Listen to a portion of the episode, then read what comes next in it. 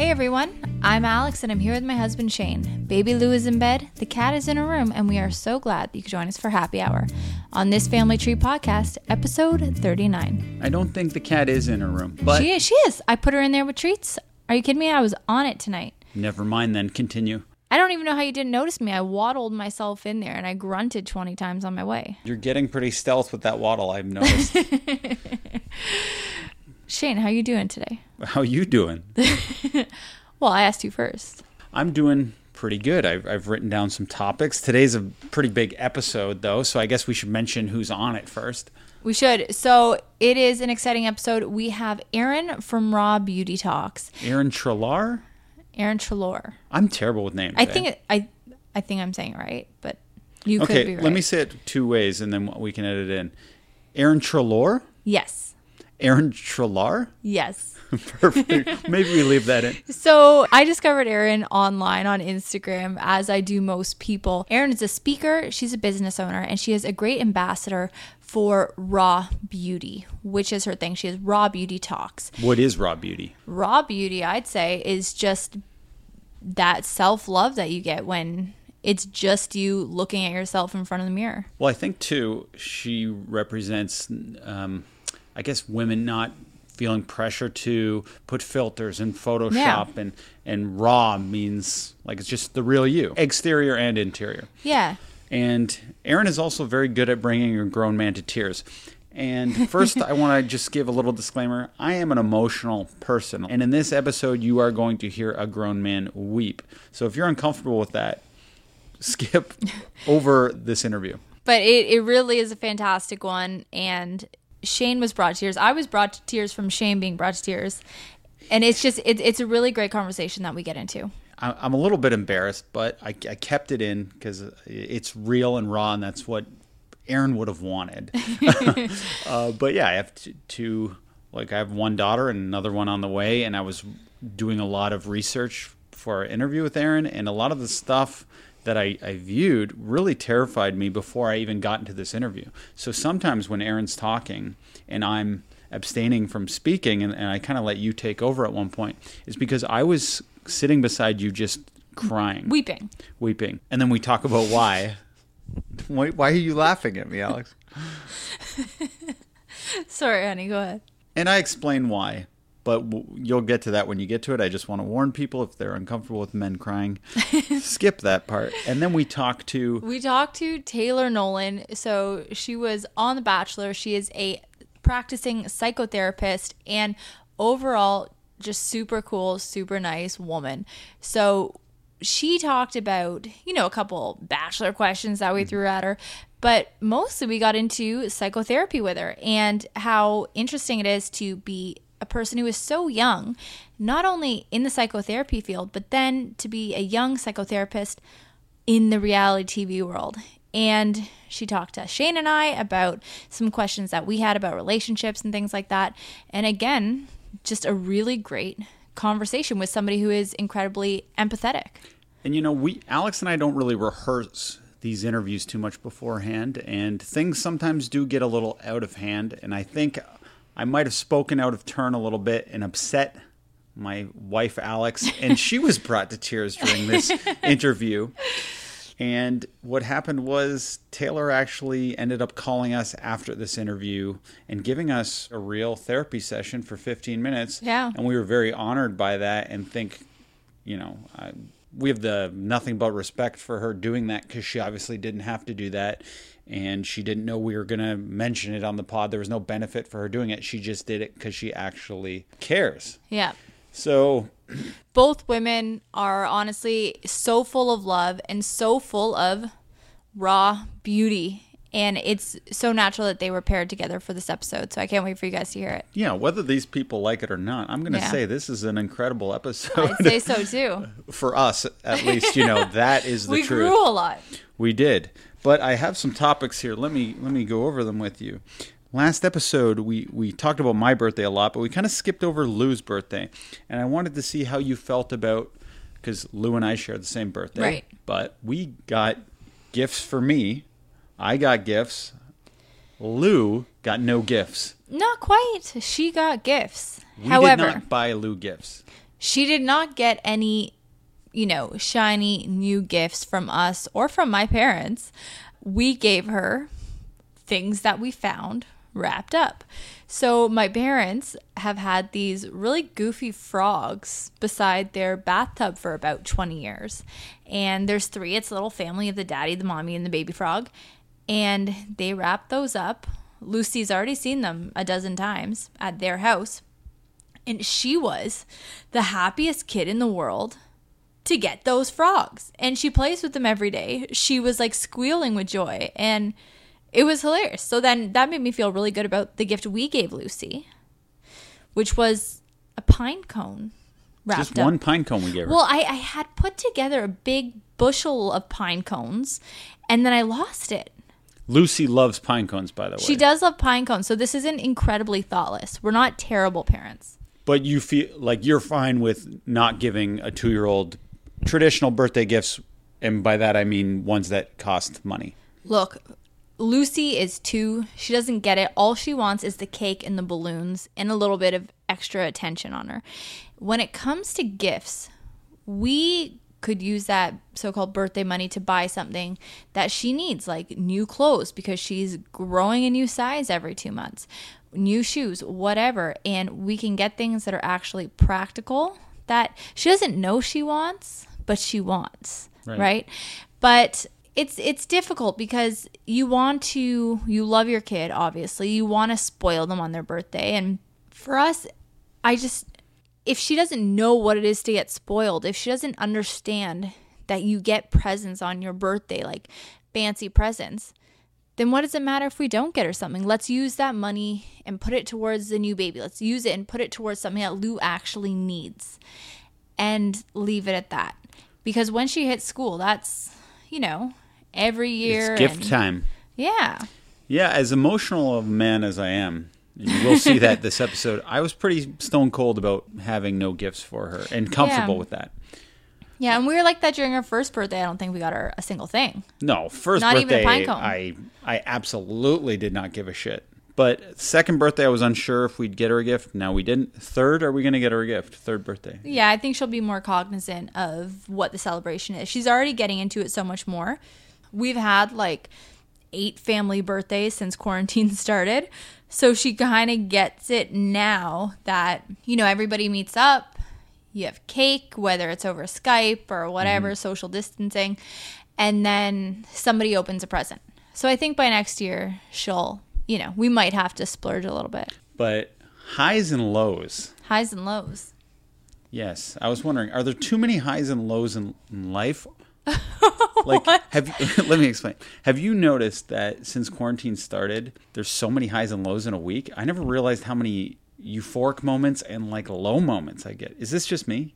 You're kind of staring off on me here. Well, I'm trying to think. I'm trying to think about any low moments. Like throughout one week, I'll be on like cloud nine, Yeah. and then I'll be like, oh, I'm a little not depressed, but I'm like, I'm so life isn't great, and then life will be wonderful. Like, well, life will be amazing. See, even okay, here's the difference. Like I'll have 50 high and low moments in a day. Again, that's probably due to pregnancy. But even on a normal day, I have highs and lows. Except in my lows, I'm never ever thinking, "Oh, life isn't that great." I'm always like, "Oh, this one thing has got me down so much." Or, Yeah, maybe not life isn't that great. Maybe like, oh, I suck, or Yeah, I'll, yeah. I'll get down on myself.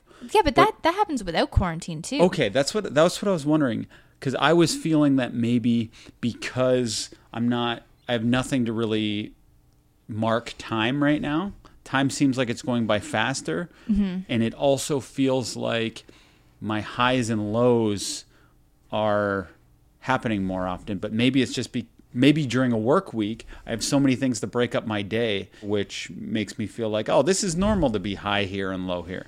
Yeah, I will say I think I'm having more highs in a week than I typically would if I was in a work week because there are just more shared experiences like me and you and Lucy. It's not like I'm doing something really cool with Lucy and then just texting you about it.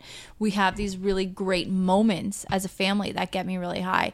And then the lows are just the same. Like I I think that we have more time to dwell on them. And I think that if you find that you're dwelling on them too much, then maybe remind yourself that, okay, this is getting me so down because I have the time to think about it. I have the time to let it get me down. Well, I was also going to say, I find I have so little time to dwell on it. like, I don't have, like, where's all this time coming from? I have less time. So I'm like, oh, I'm a piece of shit. Then I'm just like, well, you are a piece of shit, but in another two hours, you're going to get a high. And then sure enough, I'll, all of a sudden, I'll be on a cloud nine. So maybe I'm just very unstable in this time. But I find I You have, seem stable. thank you. no, I'll take it but I do feel like I'm way more roller coastery than normal, and I can't tell if it's an illusion or not. And I realize this might not be the most relatable topic in the world. Might be a Shane thing and not a uh, ubiquitous. Everyone can talk about this thing. Um, okay, I have screen time. Yeah. Screen time rules. Do they not apply under quarantine? Nope. All I have decided that uh, they do not apply. You know what? They'll I agree. By the way, Thank you. They'll apply to an extent, and the extent isn't an actual time. It's just, okay, I feel like this is too much. Kind of look at you, you think, you give me a nod and say, yes, too much, and then we get up and we go do something. But we spend so much time, like Lou spends so much time outside and so much time doing tactile activities and reading and everything. And it doesn't, I, I, I honestly don't even feel bad about all the time that she is spending in the morning and last thing in the evening watching a movie because I honestly feel like our days are so jam packed with stuff and I feel zero guilt about it. yeah, I feel no guilt. I was going to say the first rule of screen time is there are no rules under quarantine. Yeah. and we're dealing with a lot when sometimes that's why I was asking about the high and the lows. Although I feel like I'm not super affected by COVID, maybe there's some underlying thing that's roller coastering my emotions. So I do think I am going through a lot more than I'll ever admit or realize, only on a podcast where I'm forced to face myself. um, but these are my topics. That's right. I think we need to have a psychoanalyst on here for you though, babe. Is this a segue? Okay, let's let's segue into No, I was saying a psychoanalyst, like different than a psychotherapist. I think we need to get somebody on here to have a little session with you and get you to look inside what's within and work on those things. I mean, we've laid everything bare so far. May as well get to the nitty gritty of what makes Shane tick. I thought it's I have Asperger's. Well, you could. I thought I do. Well, I think you do. Okay. um, do you have any topics, Alex, that you've brought to the table? I can tell by your concerned look. The answer may be no. No, uh, I actually do not today, and uh, I, I appreciate you bringing so many great topics to the table. And you know what? I am on cloud nine right now. Well, you know what? This is a long episode anyway, so maybe we just go to the interview. That's why I didn't bring any topics. Genius. Yeah, thank you. But first, This episode of this Family Tree podcast is supported by Bravado Bras. now, I don't mean to brag, but I introduced you to your first Bravado bra. you did, shockingly. You went to the store for me a couple days after I gave birth to Lou, came back with a nursing bra, and I stopped shopping right then. So it was sheer luck, but it just happened to be a Bravado. Shane, it was amazing luck. It was the most comfortable, easy to use bra, and I've been recommending it to all my friends since. So not only can I recommend this to my friends who are nursing, which I do, I can recommend them to all my friends because they just came out with their everyday collection with no clips, same comfort. So, if you want to get in on this, Go to bravadodesigns.com, purchase a bra, and use this Family Tree 20 at checkout for a 20% discount. All because of Shane, really. You are welcome. Now, please enjoy this interview with Erin from Raw Beauty Talks. Hi, Erin. This is Alex and Shane from This Family Tree podcast. Hi, Alex and Shane. Hello. How are you both doing? We are so good. How are you? I'm great, thank you. We are so happy that you are here with us today. We've really been looking forward to this conversation. So, Erin, you run Raw Beauty Co., Raw Beauty Talks.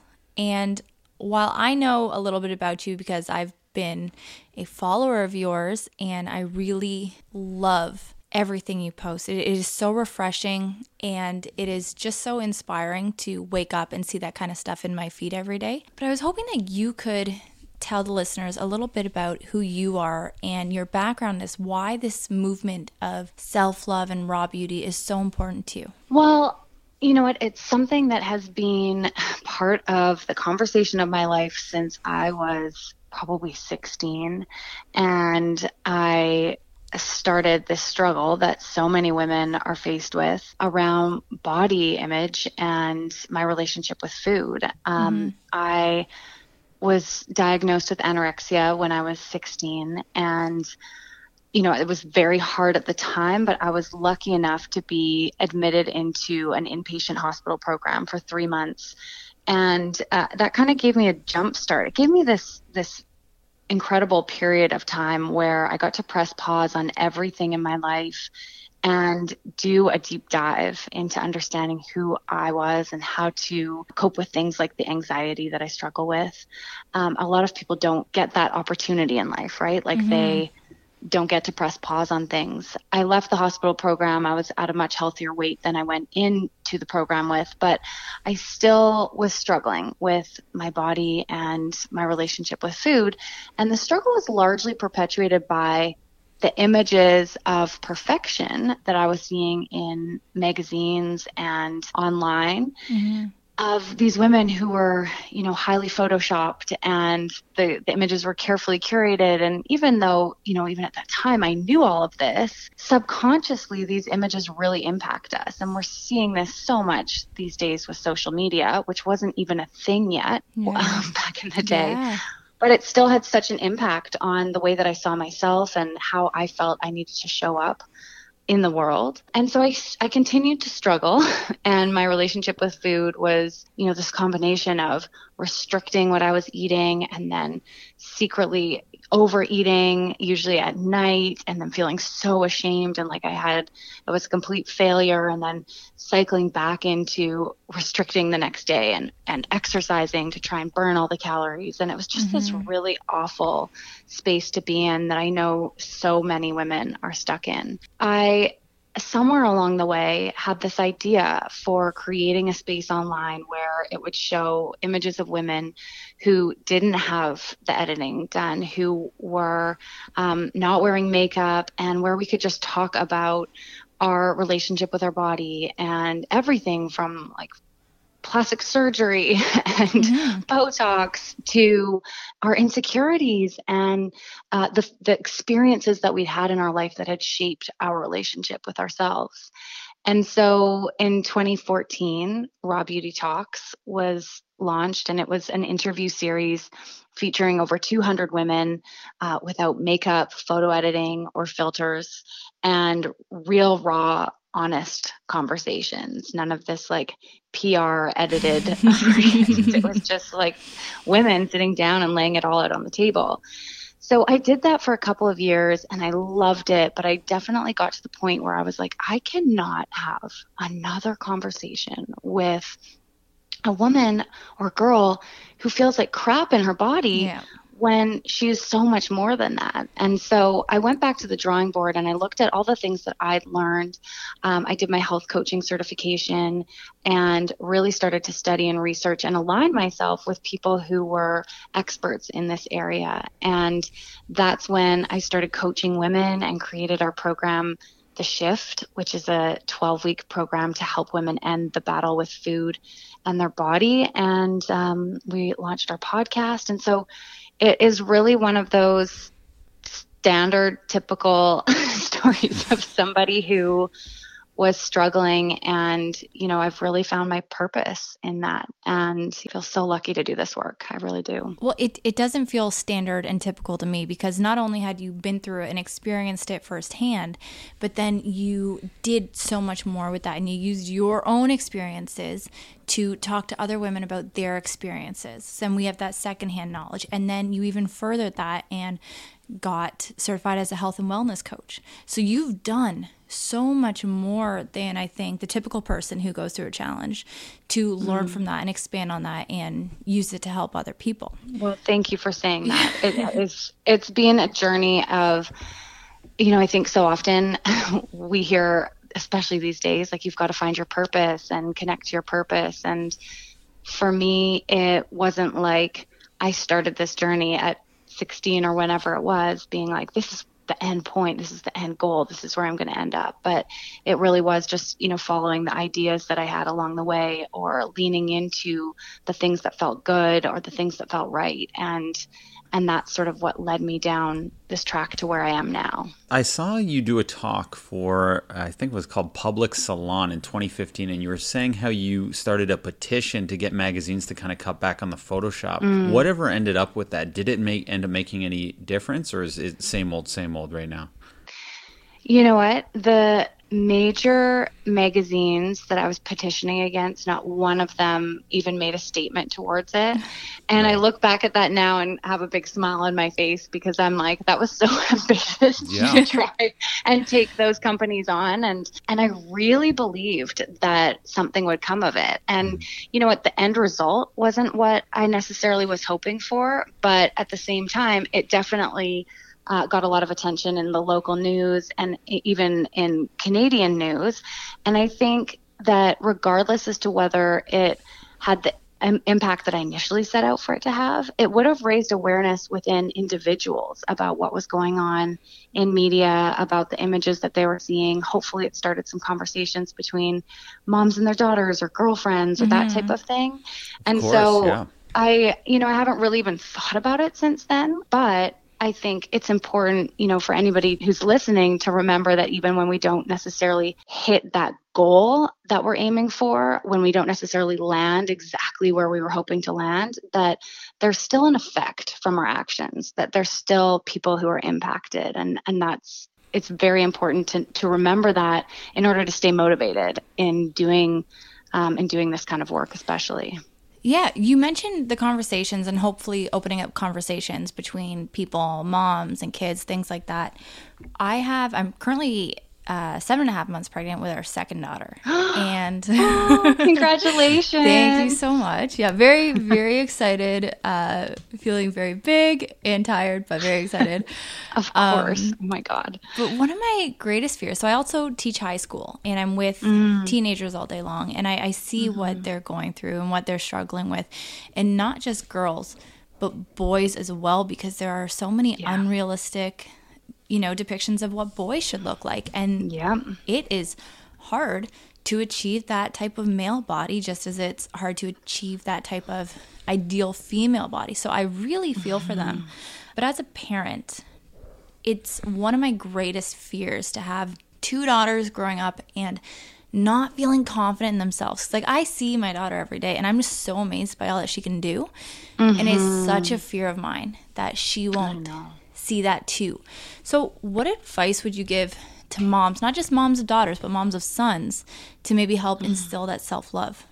Mm-hmm. This is such a great question. And I'm going to be completely honest. I have a four year old boy and a two year old girl. Mm-hmm. I worry about the same things as you do because, of course, we never want our kids to kind of experience the pain that we have experienced. Yeah.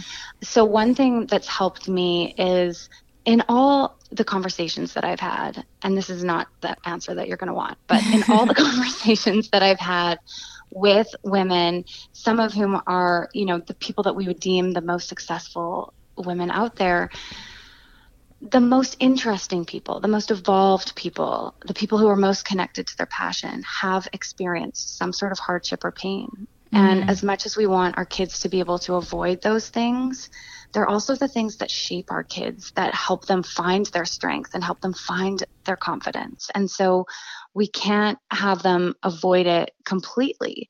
And I think at some point in most of our lives, there's going to be a period where we aren't sure who we are, where we're not feeling 100% confident in ourselves. And the journey to finding that confidence mm-hmm. is, or to finding ourselves, to finding our purpose, is what gives us confidence. It's right. what helps us stand in our strength. And when we start to fall into those patterns of pain, whether that's being bullied or somebody talking about our body in a way that we would never want them to experience, or comparison, those are the opportunities for us as parents where it opens the door for us to have conversations with them, to mm-hmm. create a new narrative. And so I think that one thing I've had to really come to terms with is my kids probably will experience all of those things mm-hmm. and it's going to build them up and make them stronger. It's not going to break them down. And I'll be there in whatever way that I can to help them navigate those conversations, as will you, because you're already thinking about this. So that says so much. And obviously, we have to be concerned about both boys and girls. But from yeah. what I've been researching, it seems like girls take the brunt of it a lot, a lot worse than boys because you you were uh, I was listening to you speak and you were saying eighty percent of girls by the time they're ten their biggest fear is being fat. Mm-hmm. And yeah. is, is there any statistics for what that's like for boys, or is that not even an issue? Oh, it's definitely an issue. Um, so in some ways, you know, boys are definitely shown certain body types that are ideal for for men but where boys get caught up more is around who they're supposed to be mm-hmm. as a man right. and in not showing emotions and not being allowed to cry and not you know, and always having to be strong and, and held together. And what we see when boys are taught that that's the way that you are as a man and that's what you're supposed to do is it doesn't allow the release of emotion and it starts to show up as anger or violence or toxic masculinity. Mm-hmm. And so while with women, we are working hard to rewrite the narrative around our relationship with our body. With boys and men, it's really a story about rewriting the narrative around how they can show up as individuals and that they're human. And part of being human is being able to express all different types of emotion, and it doesn't make you less of a man if you do that. And so it's interesting, even in our house, navigating that because I watch the dialogue my husband has between my daughter and my son, and it's a little bit different. And even even for me as well, like it, mm-hmm. we're we have different expectations of boys and girls, but in seeing this and knowing what I know, it's also allowed for a lot of space for conversation mm-hmm. um, between my husband and I about how we want to raise James and what he is going to be, what we're going to allow him space to feel and to express. Um, my husband grew up with in a family of three boys with a dad who was like this tough Irishman, and so it's not any of his fault or any male fault if the expectation is like to be a tough guy. But the great thing is is that we can start to have these conversations now and we know more about how this ideal impacts boys so that mm. we can say you know what it's actually super healthy for him to cry if he falls yeah. off his bike and he doesn't have to be a tough guy and and so it's been really amazing to watch my husband's dialogue change around this as well and it's not about being wrong or right or him, you know, not understanding. Of course, he doesn't understand because that's not the way that he was raised. But we get to have this conversation now. Right. We get to change the narrative together now, and that's really cool. Okay, tell me if I'm part of the problem here, because I find when I get, when I get my daughter ready in the morning, I, I dress mm-hmm. her up, and the first thing I say is, "You look so pretty," but mm, I couldn't imagine yeah. saying that to my son. Well, I guess mm-hmm. I would mm-hmm. say, "You look so handsome," at my son, but I couldn't imagine. Yeah that I would hammer it home as much. What's the line between giving your daughter a compliment and then making it seem like you're obsessed with beauty? Yeah, so I had the same question, and um, I've done a lot of work with a woman named Renee, who's a counselor. She works a lot in body image and this conversation with youth, and actually was part of like the founding group that started a program called Free to Be, which is a positive body image program for boys and girls in grades six to eight. It's an incredible program taught in schools, and what I love about it is that it's speaking both to boys and girls. As you mentioned, this is uh, not just something that impacts girls. Yeah. But I asked the same question to Renee. I'm like, I, you know, when I see my daughter, I'm like, you're so cute and you are so pretty. And it feels really natural to say those so things. Natural. So, am I just not supposed to say those things? And then also, when we're living in this world where beauty and being pretty as a girl are so valued. If she never hears that from me, then doesn't she question that within herself? Yeah. And so she was like, you know, ideally, we wouldn't tell our kids that you're beautiful or that you're pretty. You would say, you know, you'd get your you'd get your daughter dressed and you'd be like, you're so brave for getting out the door to school or you're so enthusiastic or I love mm-hmm. this or I love that So, what I'm hearing from the experts is that ideally we really don't say those things very often.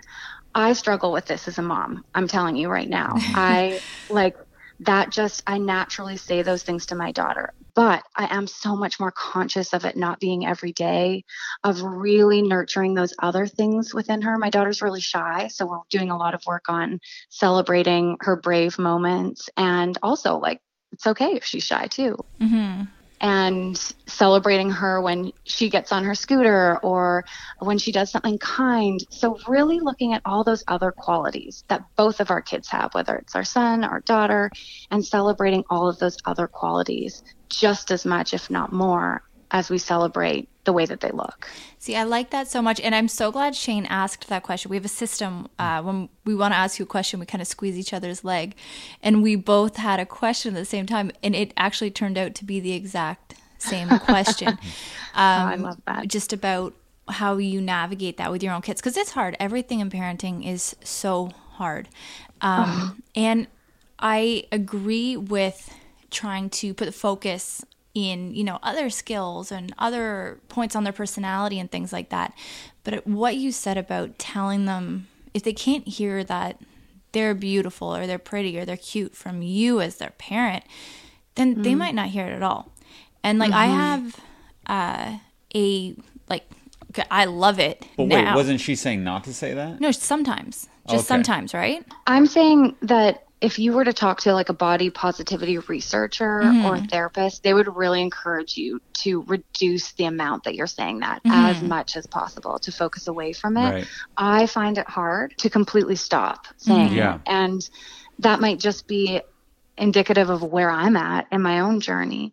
So I'm not going to sit here and tell you not to say it because I say I tell my daughter she's beautiful, and mm-hmm. when she comes out in her princess dress, I'm like, "You are so cute." I'm not like, "Oh my gosh, you're so smart, Snow White." Right. yeah, just doesn't tricky. feel real or realistic. So I don't, I don't know. I don't think I know the exact answer, and I don't think there is one exact answer to this. It's a complicated question. I think though, for anyone who's listening right now, the main thing is to just become aware of how mm-hmm. much you're saying it and how you know if you have a daughter and a son how are you speaking to them differently? What are the expectations that are different? And is there room for you to really nurture those other gifts that they have um, as well? Yeah because i guess if the only compliment they're hearing is they look pretty and then they're never hearing they they're strong or brave or courageous mm-hmm. it's just going to seem like that's the, all they get is the pretty compliment. Yeah. And they're already going to be told from the society that they live in that the way that they look is their most valuable yeah. asset. Yeah. They'll be told that over and over thousands of times before mm-hmm. the time that they are in grade seven.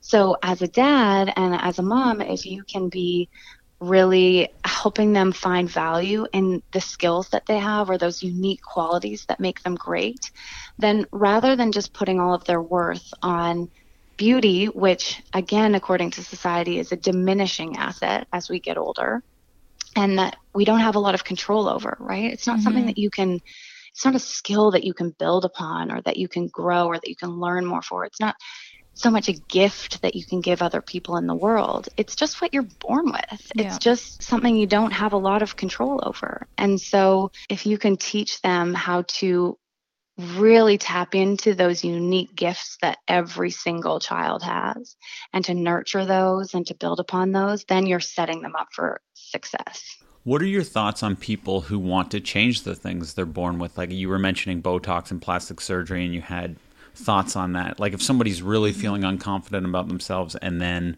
they get a nose job and then they feel great about themselves, is that mm-hmm worth it? Or or like how, how do you reconcile topics like that? Mm, i'm still figuring this out but in regards to myself but in regards to other people i feel like you have one life to live and you've got to make a, the choice that feels right for you. Mm-hmm. that it is I feel like it's in some ways unfortunate that we live in a world where the way that we appear is so valued that people have to go under the knife and spend thousands of dollars to change the way that they look, but we do live in that society right now. Yeah. And who am I to say whether people should or should not um, go that route? One of the main reasons that we talked about things like plastic surgery in the initial interview series that I did was because I was like, I think after I have kids, I'm going to get my boobs done. Like, I love my boobs. And if they turn into socks with golf balls in them that hang down to my knees, like, I'm not down with that. Yeah. But I felt so much guilt around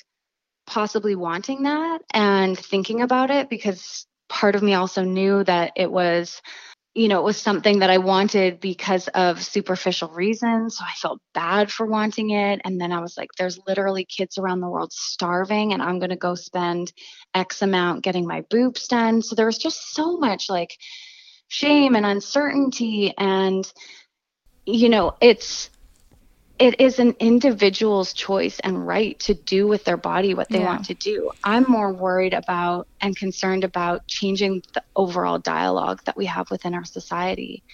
And within all of that, I'm still figuring things out for myself. Mm-hmm. I've had two kids. Yeah. My boobs are not what they used to be, but I'm also like, don't really care that much. I don't think I care yeah. at this point enough to like have somebody cut into me and insert something into me that freaks me out more than the current situation with my chest. So I, that's where I'm at right now. But I don't know. I can't tell you where I'll be in 10 years. So it's it's yeah. hard and I those things bounce around in me too. And I think that a lot of the self-assurance that I feel now that I didn't feel in my teenage years and in my early 20s comes from motherhood and comes from kind of you know a shift in priorities and a shift in mm-hmm. ideals and i'm yeah. so happy that it has because i also always told myself and told anybody who would listen oh i'm getting my boobs done after i breastfeed two kids right. or however many kids i have and now yeah. i'm trying to reconcile my you do you mentality and mm-hmm. you be who you want to be w- with the side of me that says appreciate what you have and this extends so far beyond me and now i'm finding in quarantine like even with my friends like their eyelashes are falling off you know everybody's roots are growing in and i have some friends yeah. who are really freaked out by this and mm-hmm. secretly inside my head i'm like hopefully she'll use this as a time to see how much better she looks without them because i think they yeah. look silly but who yeah. am i to say oh, you look better without them if they make her feel good. Like I want my friends to recognize their own beauty, mm-hmm. but I also want them to feel good. So I have a hard time mm-hmm. with that part. Yeah, I wonder if it's the relationship you're in too. Like if you're married, if it seems like your partner covets beauty too much too, mm-hmm. if you might feel pressure to keep up with your own partner. Yeah. Because Alex oh, yeah. is never really telling me to get in shape or get abs or get a nose job. and and and she's talked to me several times about wanting to get implants or all these things mm. and then i'm always saying that's like the least important thing it would actually be a turn off to me yeah. so, mm-hmm. so i guess my point is i wonder if alex's friend with the eyelashes is only putting value in it because she feels like her partner is putting value in it i coach a lot of women who have been in relationships in the past where they felt like there was a lot of value on their body or on a specific body type and our desire for love and belonging with mm-hmm. somebody is so strong that if we feel that they value those things, it's very natural for us to want to become or be those things for them. And yeah. so, you know, if you were saying, yeah, get the implants, like, I like it when your body's tighter, or if there was a lot of focus on that type of thing, of mm-hmm. course mm. that can impact our partner's perception of themselves. So, you know, being in a relationship where there is really healthy dialogue around this, where there is healthy conversation about this is is huge in regards to our self-esteem. And I think in regards to our friends, oftentimes what we want for others is what we really want for ourselves. Mm-hmm. So when you're seeing your friend and saying, I wish you could just accept yourself, or I wish you could just see your own beauty, perhaps I would ask, you know, is there an area within yourself where you'd love to have more acceptance, where you wish you could just not care? I find sometimes what I've noticed with myself, with a friend, if I'm like, you know, why does she have to do that? That it's more about me feeling mm-hmm. pressured that I then have to do that. And right. I don't want to feel pressured myself to do that. So I the journey for me is more can I feel okay with my decision not to do it? Mm-hmm. Can I feel okay with showing up without the fake eyelashes? And can I also give my myself permission to do it if I want to? Yeah. You know? And so it often in any relationship, it's just a mirror reflecting back to us the things that we can continue to work on and the areas where we can continue to grow as an individual. Yeah, I, I love that so much, and I, I do relate to that so much.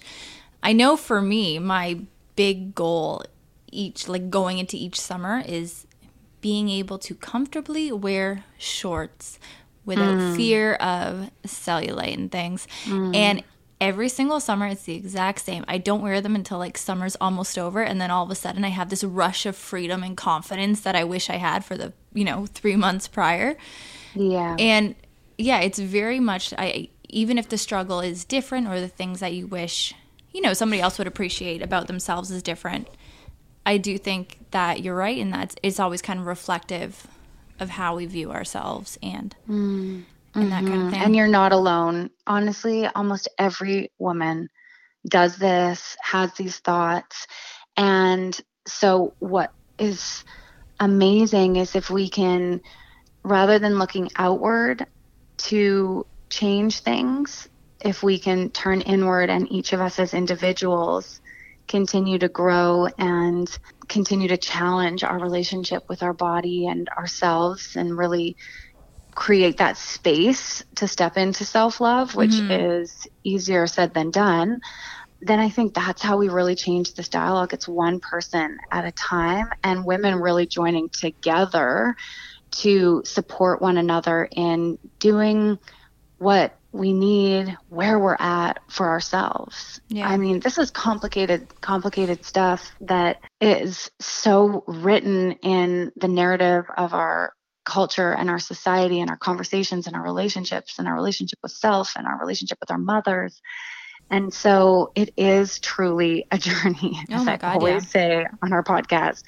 And, you know, it is having these conversations like we're having right now that change the dial, even if just the smallest amount. And I'm so appreciative of these conversations. I'm so appreciative of people like you who bring these conversations to light. And I, I just I'm truly thankful that you uh, were able to join us today. If mm. listeners are looking to go and check out Raw Beauty Talks, check out your programs, where can they go, Erin, to find you? Everything is at rawbeauty.co. You can listen to our podcast, Raw Beauty Talks, on any of the traditional podcast channels, and you can always follow us over on Instagram at Raw Beauty Talks. I have a challenge for you okay. if you'll accept it. 100%.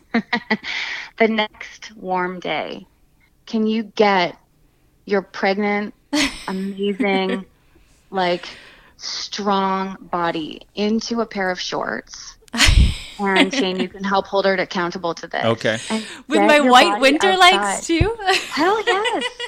Yes, free your legs. Get out hmm. there. Enjoy the summer. Show your daughter that it doesn't matter if you have winter legs, whatever those are, and that, you know, if there's a bit of cellulite, and just go outside and enjoy yourself. Don't wait until the end of summer.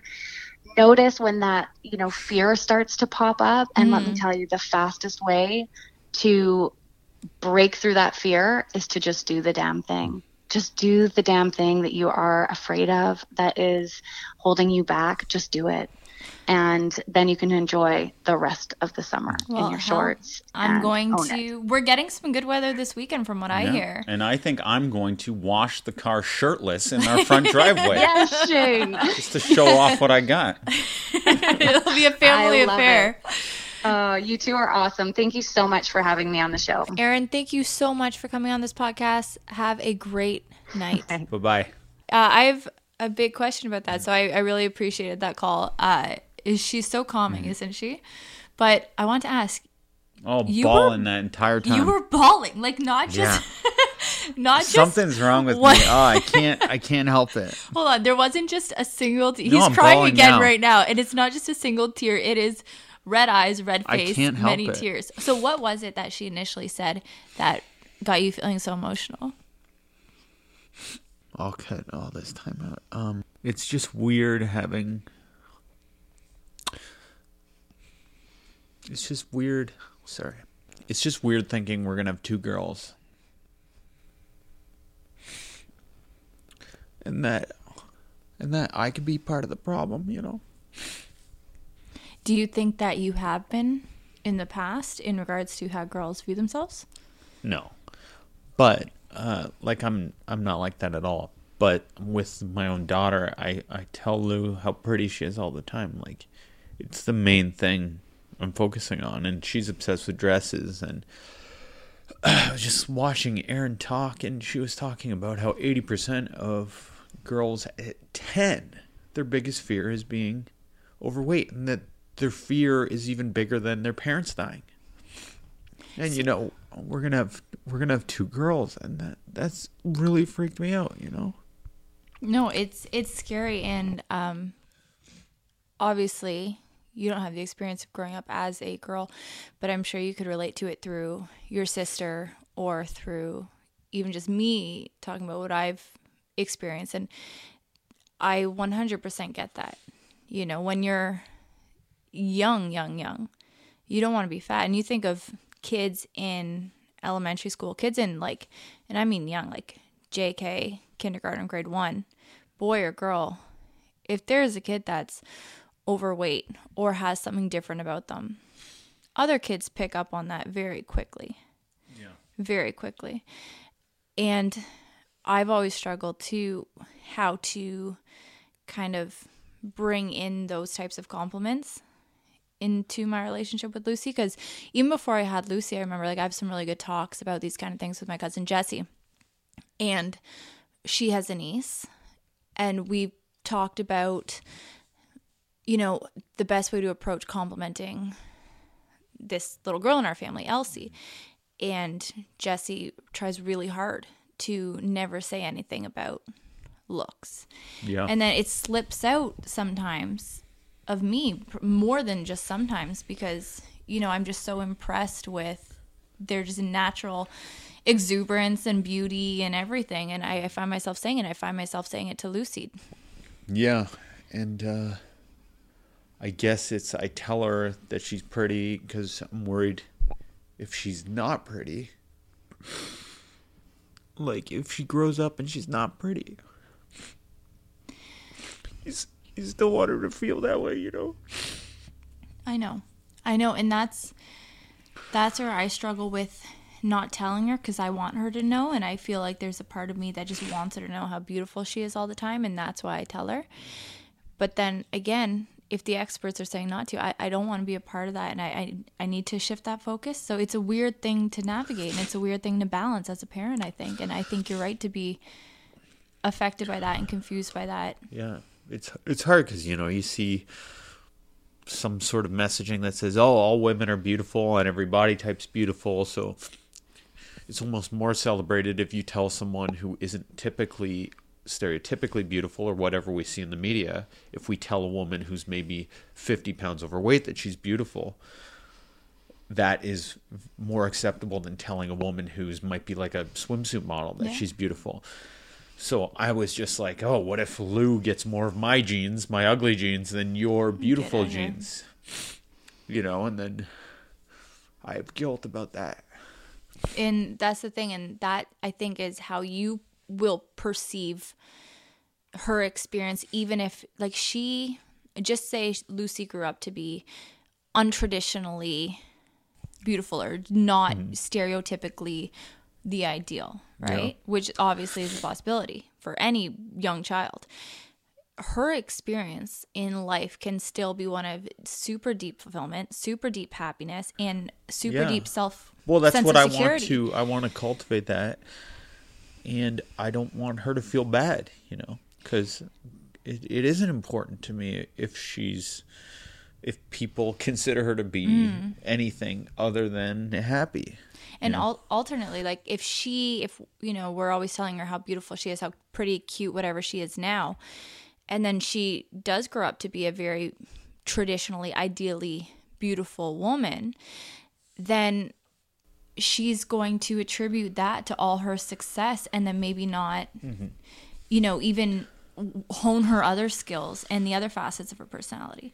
So I, I do. Th- it's tricky, and I do think that it is you know, the smart thing to start talking to her about other things and her abilities, like things that she yeah. actually does.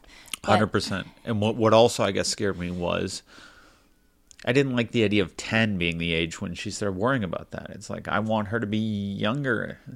for longer, like a kid for longer. Well, and that's another problem just in society as a whole in North America. Kids get sexualized so early. Like so early. Yeah. Like look at the little outfits that they have for like little girls and it's just it's hard and it's sickening and that would be an interesting expert to talk to as well. But it's that- tricky. There's so many things that's like, don't slut shame. Let them be whatever. It shouldn't matter if they're wearing whatever. Mm-hmm. Anyway, that was just a lot for me, and that watching Erin's thing really affected me before we even got into this. What did you watch? Because I didn't watch that, and She I did think like um. I guess it was like kind of like a TED Talk equivalent she did in 2015. It was called Parlor. Let me just look it up. Public Salon. okay. She did a. It's on YouTube. It's called Public Salon, and it's not like she was. Uh, she actually did get emotional in some other stuff I saw, but it. It's not like she was delivering it with the intent to be very emotional. It was more to just be a crazy stat that's impactful. But for me, especially like yesterday was celebrating our birthdays together. Like Lucy and I have the same birthday, and just you had your ultrasound today, so I've been thinking a lot about having two girls. Well, if it makes any difference, I think that your sensitivity towards it right now and your recognition of how this could impact their lives and you're just wanting to you know be a good influence on them and be somebody who's going to be there to help kind of fuel all the other kinds of help that they need. I think that makes you an even better dad than you realize. I think that makes you an even better partner than you realize. And I think that it's in situations like this that we can also grow within ourselves too. And when I said, by the way, that oh, I never had a problem like that, like treating women bad or anything, it was I did all the typical stuff that everyone did growing up, making fun of people for being overweight and all the childish stuff, and making fun of women t- with my friends that maybe weren't attractive. I'm just saying that was I haven't. That's not something that, although I am slightly guilt ridden about doing that, it's not something that hangs over me because I'm certainly not like that anymore. And I consider that just the byproduct of being an adolescent, you know, and thinking that was the cool thing to do. Yeah. And I think the goal here again is changing that conversation in adolescence and in young people. And Yeah, that's what I'm thinking about. That's why Yeah. I'm bawling here. Okay? no, Shane, you're a great dad. And I think that this moment is going to be helpful for not just you, but both of us in in how we raise the girls. Word up. Okay, Shane. So we are about to start with our next guest, who we have been very excited about, just like everybody lately. We have Taylor Nolan from Bachelor. Another bachelor person. another Bachelor person. We're on a bit of a roll, and you know what? I'm not complaining. Should we turn this into a bachelor podcast? No, but that could be a fun little side gig when the next season starts. Yeah, like just all reality shows. I wouldn't want to limit it to The Bachelor. Like all reality shows, because I do love Vanderpump Rules, and I do like you know the odd show like Love Is Blind, and what's the mm. other one we liked recently? The Circle. The Circle. We got we got sucked into the Circle somehow, and there was the other The one, the, the, hot- great. the hot hot- people, too hot to handle. too hot to handle. But The Circle was better than that. Mm-hmm. But Taylor is so much more than just your typical reality show contestant because she's also a psychotherapist. She's a psychotherapist. She's into plant based living. She has her own podcast, which is great. Let's Talk About It podcast. And she just happens to be a very cool type of social media personality. So here We're gonna go to that call. Okay, I'm excited. Hi. Hey, Taylor, this is Alex and Shane from This Family Tree podcast. Welcome and thanks for coming on. Hi. Thank you so much for having me. I'm super excited to chat with you both. And is it true that you've been to Hamilton? We've heard a rumor that you have. Yes, I have been to Hamilton. Um, I dated a guy last year, and he actually lived in or grew up in Guelph. So I spent a lot of time in Guelph. I went to like the Guelph Storm hockey games. Uh, we went to some like family events over in Hamilton, and uh, got to see the escarpment thing, and that was beautiful. and um, it's yeah, the whole the whole little neighborhood I thought was really really sweet. Amazing. Okay, well, I'm just gonna hop into my first question. So get ready. Mm-hmm. Okay, so a lot of people they go on to The Bachelor and then when it's over with, they get a whole new set of opportunities and new career path. You on the other hand obviously had a great career in psychotherapy, but when I watched after the final rose, you were saying that the show actually hurt your career, in particular Corinne and her negative comments towards you. Now, I know you've returned to psychotherapy, but I also know you took a break from that career path for a while. Was that because of the comments Corinne made or was that just because Bachelor Nation presented new opportunities and you decided to pursue those? The show aired around her commenting about my profession and professionalism while I was not there as a therapist. I was there as Taylor. So unfortunately, I did experience a lot of shame around my professional identity of a therapist. So I had to work through a lot of that on my own. Uh, but also, yes, like you said, there's a lot of opportunities that come up, and I really, you know, wanted to make sure that I wasn't going to look back on that time in my life and say, oh, you know, I really, I wasn't in it. Like I didn't let myself be in it. I didn't take advantage of these opportunities. So, you know, yeah. even, even say, even say that I was like, you know what, I still want to do this, even though I'm dealing with all this other stuff. I would not have been able to have been fully present in my practice with my clients to begin with. I would not have been able to provide the consistency and reliability that they needed I was rarely home. I was rarely here in Seattle. So I was not going to be able to show up to be the best therapist mm-hmm. that I could have been during that time. So it was the best decision to say, you know, let me live this experience for a little bit longer, work through some of this shame now that I have around being a therapist that I never had, mm-hmm. and wait until, you know, I had a little bit more stability to be able to uh, do that really meaningful work with clients.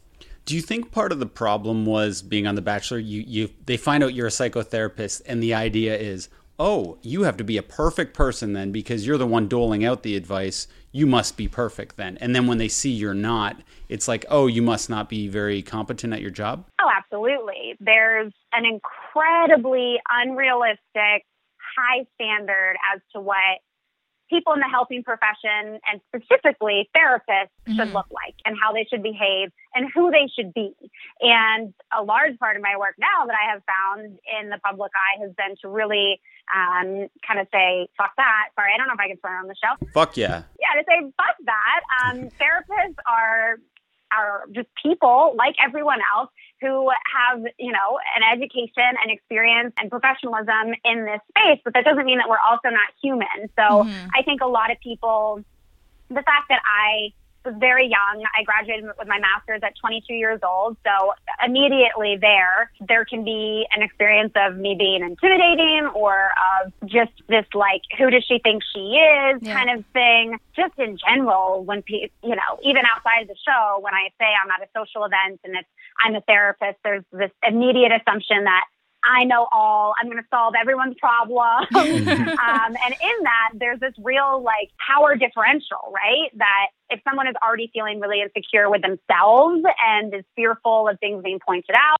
um, that certainly that could then lead to just my being being condescending and better than while I don't believe that's how I carry myself. um, but I think therapists in general have to fight against that and say, you know, I'm not a, I'm not a compassion robot. I'm mm-hmm. not right. perfect. I'm not like going to be able to handle every situation of conflict from the lens of being a therapist because we're subjective in our everyday lives. Yeah. I don't meet people at social events and think, hmm, what can I diagnose this person with? Like I'm not not at all am I like looking at this person as if they're my client. That's a very, very different mm-hmm. um, dynamic and setting. So, you know, I don't go around like that and most therapists don't do that either. but, but inversely, when you were saying that Corinne was emotionally unintelligent, it's it's almost like and she's questioning whether you're accurate. It's like you are the expert in a sense. so sometimes yeah. people will be like, "What are you an expert?" and you could be like, "Well, actually, yes, this is my field." Yes, and and honestly, sometimes like you don't have to be an expert to understand these yeah, things. hundred um, percent. Yeah. And you know, it wasn't again me commenting on emotional intelligence was not. Oh, let me look at her as if she's my client. I'm her therapist you know, these were the lead, Nick asking questions of what my thoughts are on things. And I'm sorry, I'm very opinionated. I Mm-hmm. always like, my mom likes to say I came out of the womb talking and probably accurate. So I do have a lot of opinions and I do notice things about people because I'm just naturally an observer in that way.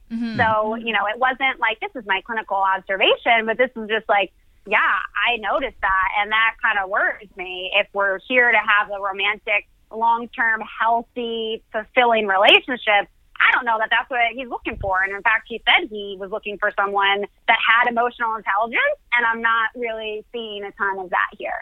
Yeah, well, so much of it is a facade, and just you know, relating to you in trying to occupy those two spaces. So one very professional space where you're kind of a role model for people, and then another where you are, you know, occupying this space in the public sphere where it's entertainment, it's love, it's you know, mm-hmm. very fun in a sense. Like I'm a high school teacher, yet Shane and I do this podcast. I run a motherhood mm-hmm. account.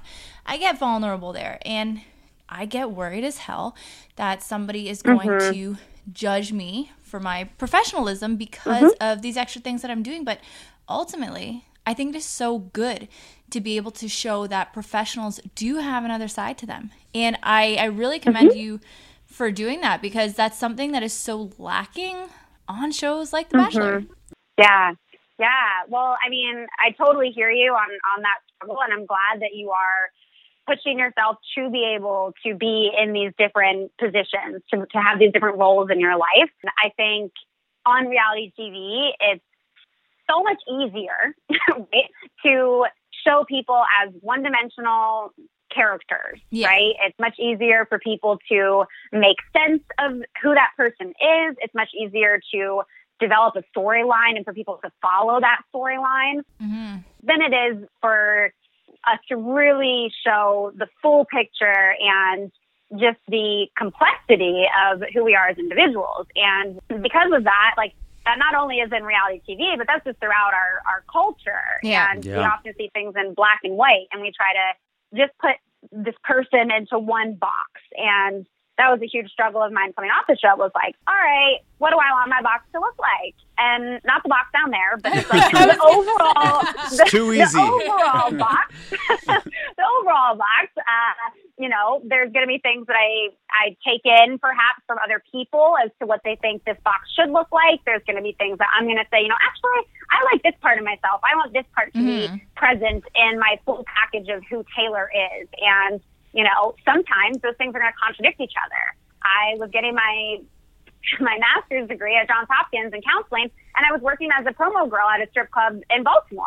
like, Yeah. I, we're we're allowed to contradict ourselves. We're allowed to express and explore these different parts of ourselves that are complex, and we don't have to just make it easier for other people to understand us because that's really not our job. Our job is to figure out how we understand ourselves and how we best feel in our own shoes. Um, I think so often we disservice ourselves to appease other people from feeling uncomfortable, 100. which is not our job. What was more challenging for you, going for the Masters or working as the promo girl?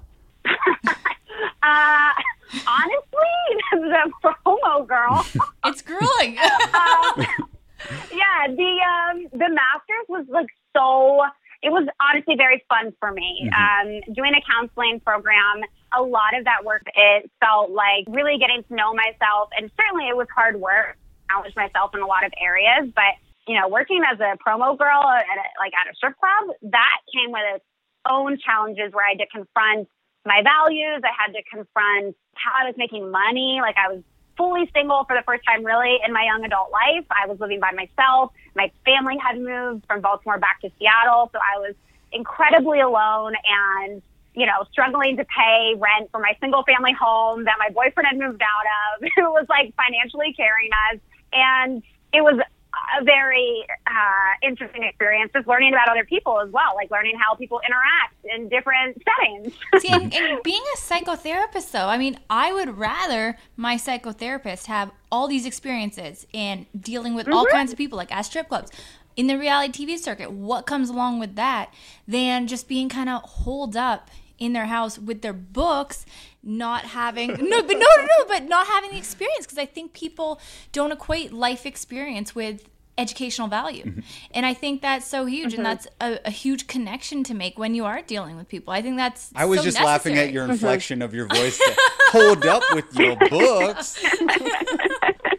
yes. Well, and and it's interesting because you know I I totally see that part, and I agree with you there. And I think on the other hand, there are those those people will kind of shame you for having those experiences in the first place, mm-hmm. right? And think that your experiences should have just been school and when they are just school and not that life experience, you'll also get that they'll shame you for that. I mean, Right. just point on the show before the show even aired, just the fact that I was 22 years old and a therapist, I was immediately discredited for even having value as a therapist because I was only 22.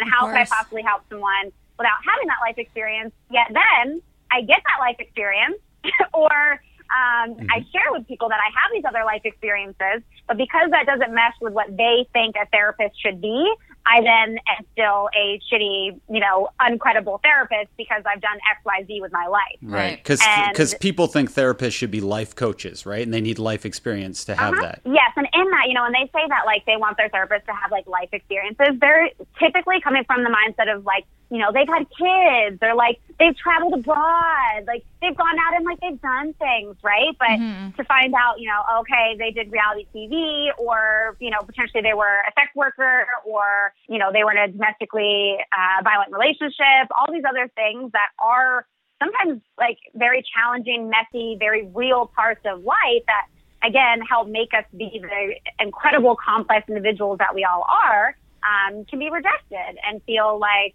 that's not what I wanted you to be and that's at the, end, at the end of the day one of my biggest lessons from the show is just like you're not going to please everyone and it's not your job to Yeah. so just be yourself so that you can at least be happy with who you are and know that the people who vibe with you are going to vibe with you and that's great and you know you can try to work on relationships where you can vibe with someone that maybe you didn't vibe with. But like when it becomes too much work and you're then no longer being your authentic self, it's not worth it. Right. So, like you were saying, you've had so many experiences. You're very open to talking about things that maybe other people are closed off with. For mm-hmm. me, I'm the type of person I've always said it's better to rush into a relationship. Like I, I moved in with my one of my first girlfriends within two months of knowing her because my ideology was, oh, if I don't like her, then I'll get that over with and not waste two years of my life. So a show like The Bachelor really spoke to me because I'm like, I like the pace these people are moving at. But now you've been through an engagement with uh, what's his name? I always Derek. Derek. Uh, and you, you've seen probably a lot of your friends that you made on the show. Maybe their relationships didn't work out or their engagements. Has that stopped or or changed the way you view rela- relationships or rush into them? Have you been quote unquote burned too many times or seen people burned that it's affected you in any way? Yeah. So I got to say, when it comes to Bachelor and Bachelorette, particular, like specifically for myself, that model doesn't work for me. Right. Um, I I hear you on like you know you just want to kind of know. Um, Vanessa, who was on my season, who's a dear friend of mine, was perfect for a show like that because she is very similar to your uh, approach, right? Of just I want to know everything. I just want to you know let's figure it out. Let's see what it's like. I don't want to waste my time. I don't want to get two years down the road and realize X Y Z. And to me, my approach to that is that what you're trying to do in that process protect yourself from really mm-hmm. being vulnerable mm-hmm. because that's a scary thing, right? To put that time in, to slowly learn about someone, to go through life experiences with each other and know that things might not work out. That's really fucking scary mm-hmm. Yeah. and really makes you vulnerable. So as a as a almost vulnerability armor, we can sometimes rush into these things because we'd rather get hurt now, right? We think that that will hurt less, right? If mm-hmm. we Right. just figure it out now, as opposed to putting in this time. But for me, my approach, I mean, how my relationship developed on the show was not my preference, and definitely was. I didn't advocate for myself as strongly as I, looking back and in the moment, would have liked to. Because sometimes things life is scary, Yeah. um, and don't always speak up for ourselves. I have a lot of self compassion for myself for where I was at in that stage, in my life, but I definitely don't move fast like that. Like after two months of dating someone, I'm not the person that's let's move in, let's get engaged after three, four months even. You know, I've always said from day one since I had my first relationship at 16 years old, whenever I get engaged, I want to have lived with that person for at least a year. And I want us to propose to each other. I don't like the patriarchal uh, No, concepts that are Yeah. very much within our, you know, societal experience of proposals. Um, I don't ever want my proposal to be a surprise. Um, Yep. You know, I've, I really want that kind of a decision to be something that we're creating together as Yeah. a partnership. Yeah, that's so funny you say that. That's exactly how Alex and I did that. Drunk we, over a bottle of wine. we felt the same way. Like I, I hate the power that the man has to uh, wait till the right time, or like, yeah. yeah. like I just, it's so unromantic to me. There, I like, I like when both people want it just as bad. They have a conversation about it, and, And then they say, "We're gonna you- do it," you know, and then it's e- equal Yeah. for both. Like I like that true equality. Yeah, because it also like it takes unfortunately the dynamic we have today from the you know heterosexual cisgender female in this scenario, um, where she's not really that empowered in her relationship, right? Because she's waiting for him to choose her. When it's like, Yeah. well, if you really are being intentional and conscious of how you're creating your relationship together, like you both are equal parts in that, and yeah, there's I definitely am like I want to I move somewhat quickly in long distance relationships, which is mostly what I've been in the last 5 years because I want to get to be in the same location. but in the same location, I'm like we're going to go slow with this, you know, like you're going to have your own place, I'm going to have my own place, like you know, after a year, like let's just continue to touch base. To me, I think building that relationship and negotiating what's working and what's not and how Mhm. we're both showing up, I think is such a beautiful process. And I love doing that work in a relationship when both parties are committed to doing that work. Yes. So I'm definitely okay with being patient for proposal. and you talk about having like you know self-advocating having self-compassion now. And clearly like this is why you are one of my favorite not just reality tv people but social media presences online. Because you just don't you. give a fuck. Like you will you will post a really glam beautiful looking photo of you next to a photo of just you hanging in your house no makeup. You'll post a photo of you standing there looking hot with hairy armpits and be like, should this be celebrated? No, nor should it be shamed. Yeah. And I just wanted to know if Yeah. you were always on that vibe or mentality, or if that kind of came after and all this growth came after, you know, being on the most glamorized and superficial show. That was first of all, thank you. Um, that was so beautiful. Beautiful. I really appreciate you saying all of that. No problem. Um, yeah, it's you know pre-show. I definitely like the presence that I have on social media now is very much reflective of who I was pre-show. I've always been someone that like will speak my mind. Like I said, very opinionated, very very much enjoy making other people feel uncomfortable sometimes. um, and I've always I've always had that that side of myself throughout the experience of the show. Both times around were really the most significant, I guess, time in my life for my mental health. Uh, the first time I've really been like had to confront trauma. Um, and that took me a long time to even come to terms with. So there was definitely a solid period of time where I felt so small. I felt really like just nothing I say is going to be right and it's too much to deal with it. And I'd rather just, you know, leave a sentence, quirky, cute caption with a happy couple photo, you know, like there were times that that part of me would still try to come out, but Yeah. it just, uh, I, I didn't have the strength at the time and I felt so small. I was so incredibly beat down. And now I think as I've kind of came out of things from the show and done a lot of my own personal work from that trauma, hmm I feel very much back to who I was in a different way pre-show.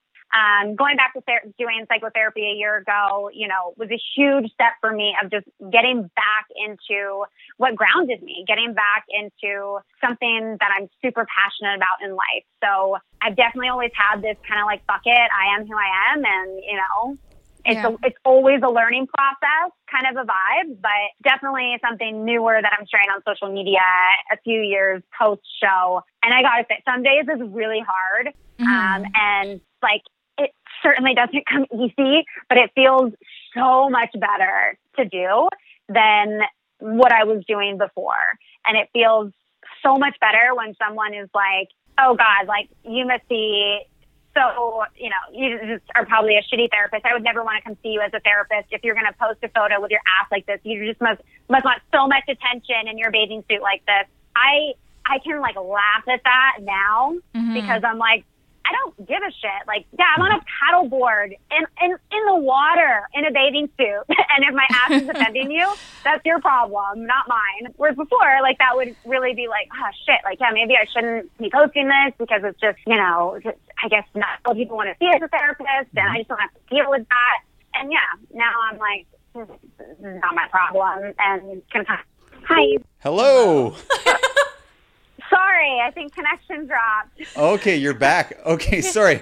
You were you were in the middle of talking about showing a picture of your derriere and some people maybe Yeah. being upset. And then I'm not sure if you heard me, but I was saying you can love your ass and still be a good therapist, right?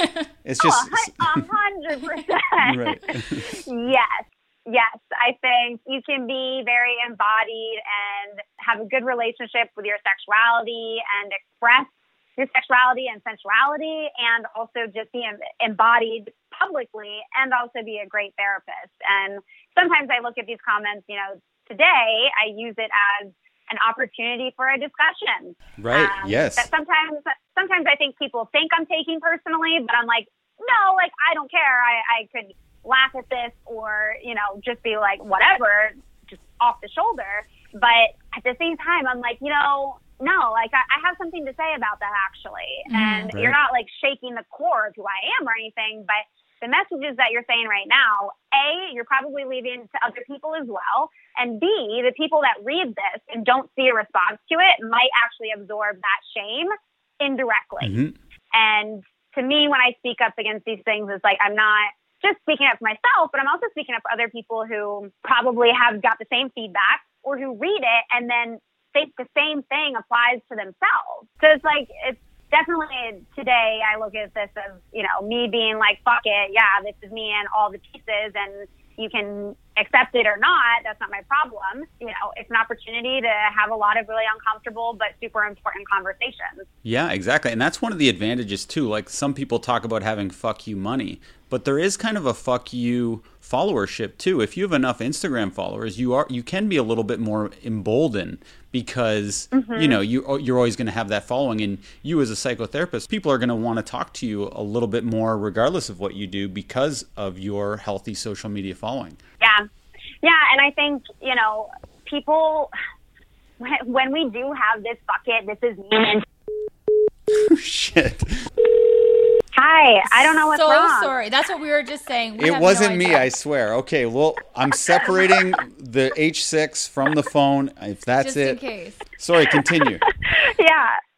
Um, so yeah, I was just saying, I think when we have this bucket, this is me mentality, we're actually allowing ourselves to show up and connect with people in a more authentic way. And that actually, like that vulnerability, that risk that we take to be authentic usually does actually lead to connection. And when people feel connected to you, it increases that level of relatability to where, you know, mm-hmm. not only are you now connected, but you're like authentically connected where you don't have to put on this mask or you don't have to like, you know, try to play this certain role because you're just being you and you've found connection through just being you. So then you're just encouraged to just continue to be you. And I think through showing that on social media, it does actually make people in the helping field more relatable and takes down some of those barriers, especially that can be scary going into something like counseling because, you know, we have a lot of these stereotypes around Freud and, you know, just laying on the couch and this stone cold blank slate therapist. And that isn't always comfortable for people to c- consider or to experience. So, I mean, I think it does help with relatability. Um, so like that strength and you know kind of authenticity that comes from all this comes from this growth, what you've done. From what I know, again, like I don't know much what's going on in your life. I only know via Instagram. Mm-hmm. But as far as I know, you're single, and we cannot deny the situation we're all in right now. Uh, we are all Mm-hmm. Oh, yeah. being quarantined. And one thing I wanted to ask was because so I like have a maternity account. This is you know kind of like a parenting podcast, but Mm-hmm. we have a lot of followers and I have a lot of friends who are living the single quarantine life right now. And I just wanted to know Mm-hmm. what unique set of challenges that presents because there are a lot of single moms that listen. Yeah. So I gotta say, pre quarantine, I was probably talking to like close to ten different people, and Nice. unfortunately, like none. unfortunately, like honestly, maybe one of those people actually lived in Washington State. So you're like the bachelorette in this scenario. Um, feels like it sometimes. um, and, you know, it's definitely put a halt to a lot of that. Staying connected virtually sometimes will only make you feel more disconnected. Yeah.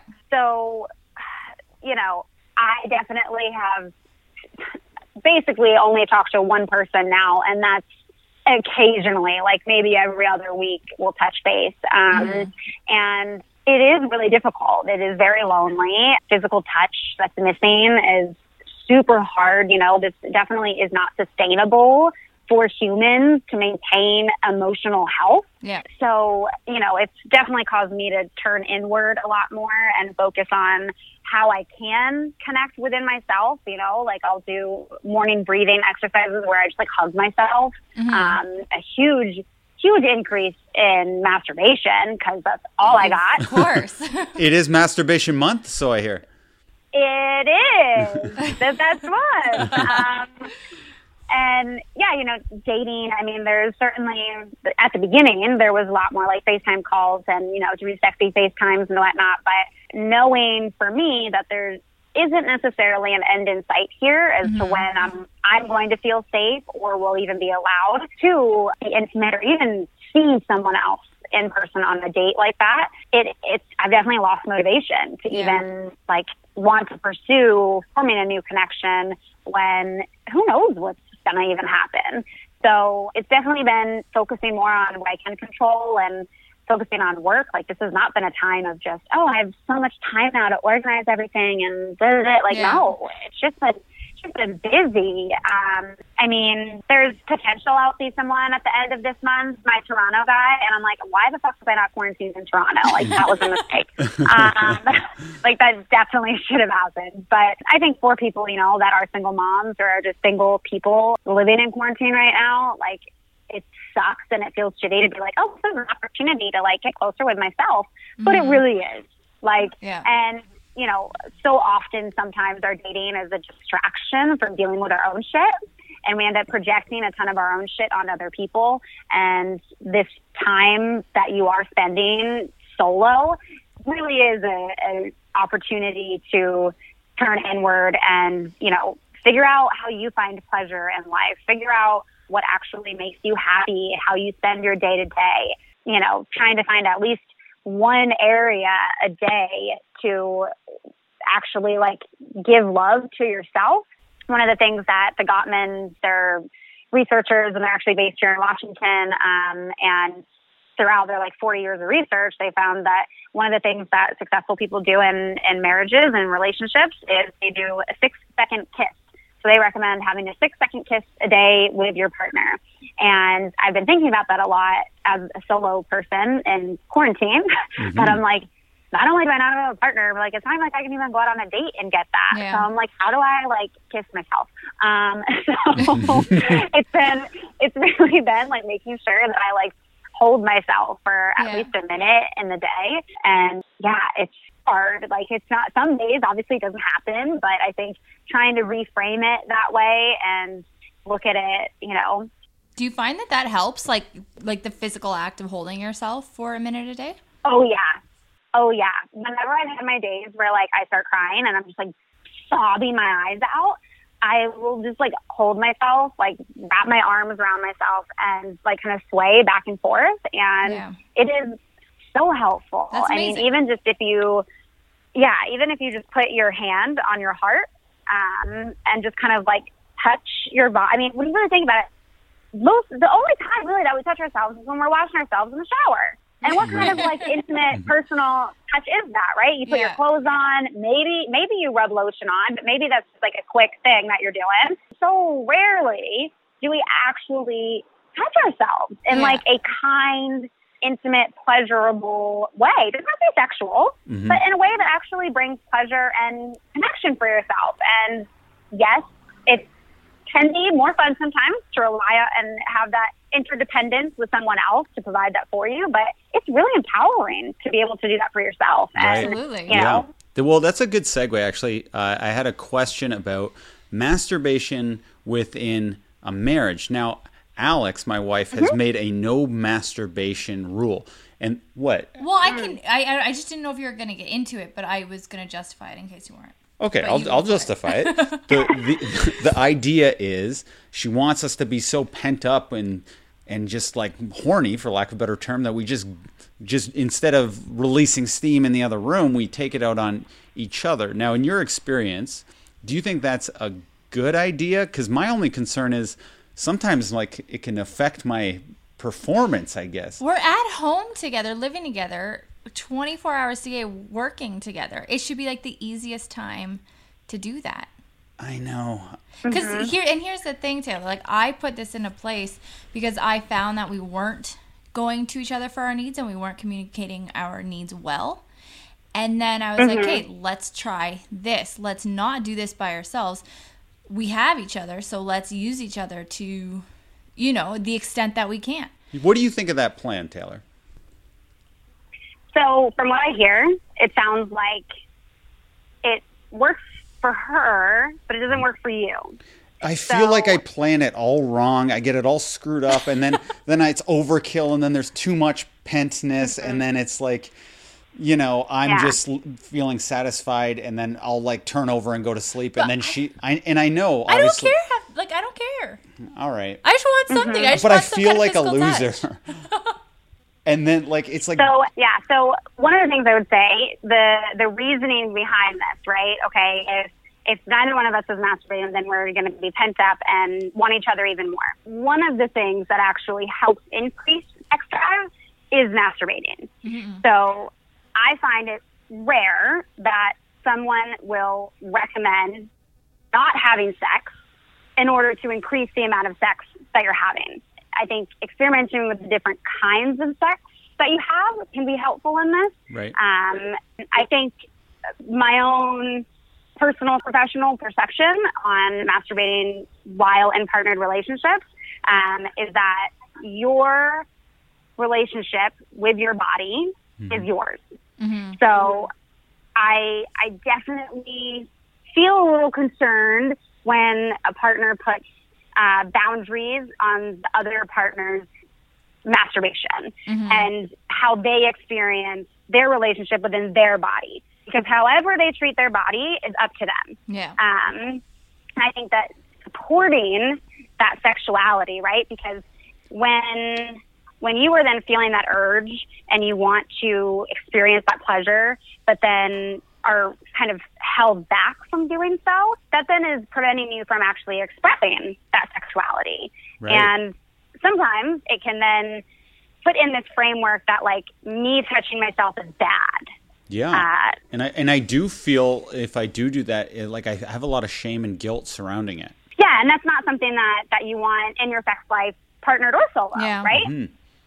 Yeah, I felt this shame Um, even think- when I was not even married. I, I feel like female masturbation is celebrated and male masturbation is something to be ashamed of. I don't know. I I, I could be wrong. This is just how I, feel. Yeah, right? I don't think so. I think you see it being celebrated only because more recently people are trying to fight for it to be celebrated.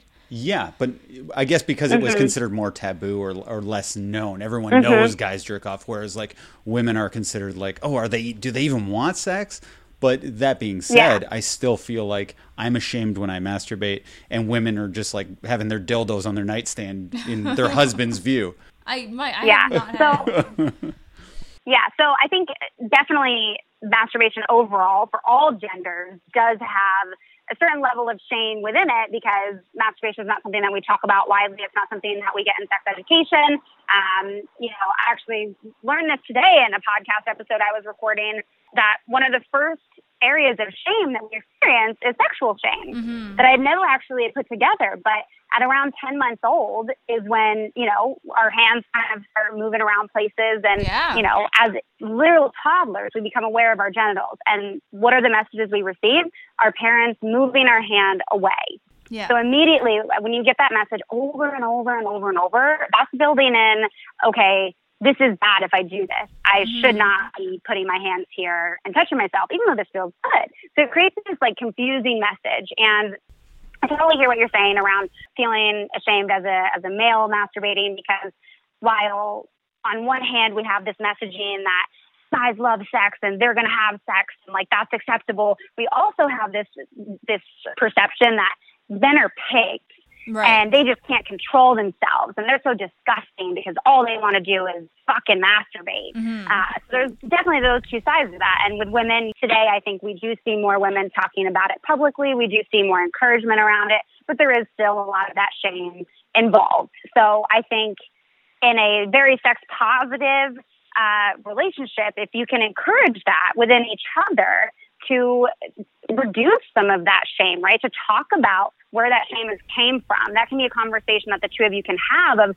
well, what has your relationship with masturbation looked like throughout your life? What does that look like today? What do you want that to look like? And I think also having a conversation of, you know, just how you feel about your partner masturbating. If that feels like you're not good enough, if that feels like you're not able to please them, if it feels like a threat, if it feels sexy and you're like, well, I want to be in, I want to, I want to see, I want to be involved. Um, but those are all conversations to have and make sure that whatever dynamic that you want to set up for yourselves works for both of you and respects the relationship that each of you have with your body and want to have with your body. Does that make sense? Yeah, it makes sense to me. For, but sorry for Okay. Alex seems upset by, uh, by No, no, no, no. I'm just annoyed. Why are you annoyed? not with Taylor. You're annoyed at me? Yeah. Okay, for why? Because I wish you told me that. I've always told you I've been ashamed of that. No, not ashamed of it, but like that it wasn't working for you. Well, because I, I, I, always want to please you, but we, we can talk about this off air. um, I this th- there's so much to talk to you about. It's ridiculous. I, I feel like I could talk to you forever, but we we should let you go. I just wanted to ask one question about the Bachelor. Now, everyone's always mm-hmm. talking about people being there for the right reasons, and I've always wanted to know: Do you have inside info where a woman's actually been like? I'm actually not into The Bachelor. Like, is that something that's happened? You do not have to name names. I'm just wondering, do you know of that? No, I mean, yeah, of course. Like, there are definitely people, you know, week three that are like, I would never date him, but stay along until they get sent home. Like, 100%. Um, you know, if there were rumors, I'm not going to, like, say anything about mm-hmm. them, but, you know, for certain seasons of Paradise where people have gone on literally already in relationships, oh, but wow. are just on to like have fun. So, I mean, yeah, 100% people do go there with that. Um, and I do just want to touch on this because I want to make sure that, um, you guys, I mean, I feel like maybe we'll talk after, after recording a little bit, but, um, you know, I hear you saying that you didn't speak up about that because this dynamic was something that she suggested and that um, she was excited about and would work for her, right? Or was something that she would think would work for her. But in doing that, then, you know, you also weren't able to communicate what, what would work for you or didn't speak up to say that, right? And that doesn't say anything bad to you, Alex, that like, you know, you're the terrible person or that you should have just known that that, that, that was how he felt, right? Yeah. Um, that's not at all an, an assumption, you know, to that you would be able to know. And the only reason you would know that is to have a conversation about it, right? And so that's why I think when whenever we do set these rules, right, or experiment with different exercises or play around sex, that we really dig a little deeper with getting to know our partner and emphasizing what brings you pleasure?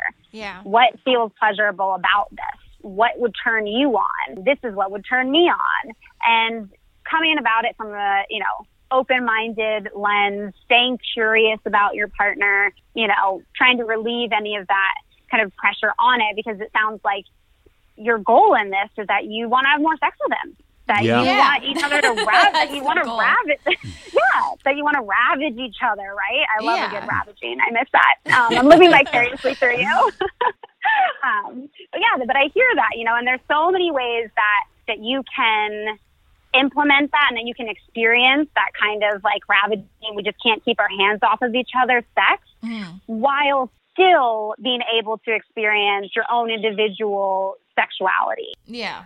And that that's a whole other conversation. But No, I I get that completely. Yeah. I just want to say at the heart of this, you know, you're not a terrible person for like trying out this exercise or, you know, a bad wife for not asking him or any of this. You know, it's it's all just about communication when it comes to what's going to work for us and what's not going to work for us when it comes agree. to our sexual life. I agree completely. no, I like it. No, I like it, and I agree. And uh, obviously, we need to we need to discuss this, babe. And that's and that's why we have these callers with amazing psychotherapists.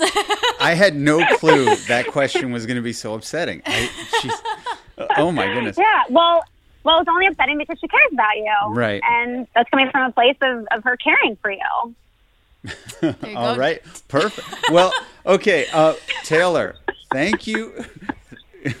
thank you so much for being on this Family Tree podcast. We truly appreciate it. Yeah, thank you so much for having me. Where can people find you online if they want to start following you, if they want to get on your vibe and uh, see what you're all about? Yeah, so the best place to find me is on Instagram at Taymocha. That's T A Y M O C H A.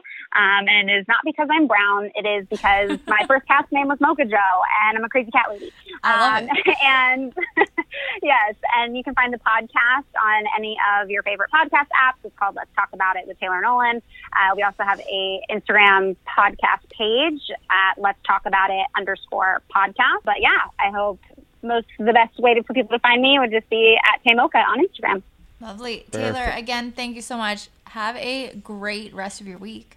Yeah, thank you so much. You guys too. All right. Bye bye. Take care. Okay, so here's the point where Taylor called us back to give us our private therapy session. We can't thank her enough. We were accidentally recording on it. If there were any other questions that you had but obviously we will not play it for you because that was just between us. But we will go to our question segment right now. All right. Okay, so this is the part of the podcast where we answer listener questions. Listener questions. Okay, Shane, we have our first listener question. Do you have any creative ideas for keeping toddlers' artwork? Any creative ideas for keeping toddler artwork? Well, we go with the classic place fridge and fridge magnet. So, an easier way to say that would be no. We have no creative ideas. We are not creative people in that way. We lose things. We what we do with all of our memorabilia is we actually have what do you call that thing at the end of our bed? Like a chest. a chest and we just shove all of our memorable stuff in there with the false ideology that one day we will put it together in this neat little booklet that's perfectly displayed and we'll wrap a ribbon on it and then when we're 80 on rocking chairs we'll be like oh here's our life and let's look through it and Oh, it's a have some great tea." goal. But right now, it's just a huge chest filled with loose scraps, and there's probably a quarter in there, and you know a token from a weird vacation we were on. But I have seen uh, via somebody else's Instagram a really cool thing they did in the playroom. So they took all the toddler artwork and they just put it all in like two tone frames. So I think they used gold and white. And then they just had it kind of as the art in the playroom. And it, it looked adorable. And the kids loved it, obviously, because then they got to show off their work. So that could be an option. This doesn't answer the question, but just maybe an interesting fact. My mom used to keep my baby teeth in a styrofoam cup. My mom still has, I think, maybe not my, t- maybe my first tooth and then hair. Yeah. And we have Lucy's umbilical cord. Oh, nice. Do you know where that is? It's upstairs in her bathroom in the medicine drawer. oh, it's not in the chest. We got to throw that in the chest. Yeah, it's weird though. It's pretty gross. Okay, maybe we keep it out of the chest. Next question. I had a miscarriage a few months ago. I feel like I won't be whole again until I'm pregnant. Any advice? So Do You want me to handle this one or you? I'll start and then you can take I'm over. kidding. You just do it. well you you know a lot of what i'm thinking um so for me i knew that i only wanted you know i want two kids i desperately wanted two kids but then after my first and only miscarriage in the fall i knew that my next pregnancy whether it was successful or whether it was another loss would be my last because i just personally couldn't put myself through that again so for me knowing that the next try would be it was helpful and it was calming. Uh, and then I, you know, I would discuss other options with Shane, like possibly adoption or something else. So that was helpful. I know that wouldn't be helpful for everybody. And I think in that situation, you can only start feeling whole again once you've not been through the grieving process, but allow yourself to begin to go through the grieving process and the loss and start reaching out to other people and finding out how they started to feel whole again. For us, we became pregnant within the next cycle. So it was very easy for me to, you know, be excited about being a mother again. But then at the same time, pregnancy is scary after a loss. Pregnancy is always scary. But after a loss, those risks and those fears that you always have are just magnified. So I didn't even feel whole once I got pregnant. And I think that the wholeness that you're looking for needs to come from some other place of calm within you rather than possibly the pregnancy because I, I definitely did not feel whole and I was I was on edge and just riddled with anxiety for the first two trimesters. Yeah, I think finding other people in the exact same scenario as you it could be helpful because you know, when you join a community when you get lots of people with all different experiences you're going to find someone in the exact same position as you and I do think that can be helpful and how to go forward and they they can sometimes come up with solutions if not to get pregnant again how to cope with not being able to get pregnant again if that's the situation you're in and that's why josiah and co is someone we're talking to on an upcoming episode but i do think you should check out their instagram right now Yep. So it's at Josiah and Co. I will link it up. Uh, but yeah, finding that peace within yourself first, from my perspective, and then but what if you can't find that peace within yourself you Yeah. might need somebody in a community so my No. advice is better right you know what I think. maybe I your advice no, no, no, no. I, I don't necessarily think that. I think depending on the person, it you know it it definitely matters what helps you. But our next question: Does Lou watch Bluey? It's an Australian cartoon, super sweet. I've heard people talking about this. I actually I, I co-host another podcast, and someone was just recommending it to the host of that podcast. I have never heard Bluey. of that. I'm shocked it- you know it and I don't. Apparently, it's amazing. Does the host of that podcast does his kid watch it? I think he's going to start. Do you know anything about it? Just that it's amazing. It's like how I heard about the show Dave, Right. and I, I heard rumblings about it. I just knew you and I were going to love it, and I think Bluey is a show we're going to love. So it's like Dave for toddlers. Yeah, I'm into it. could Bluey our minds? All right. We have the next question. Did you get a better response from listeners when you asked together if anyone had questions? So this is in reference to me asking, like coming on my Instagram stories and saying, "Hey, does anyone have any questions tonight?" And then getting, you know, very lackluster response. And then Shane coming on and just saying, "Hey, do you guys have any questions?" and then getting hit with a million and one questions. So this time we tried asking together.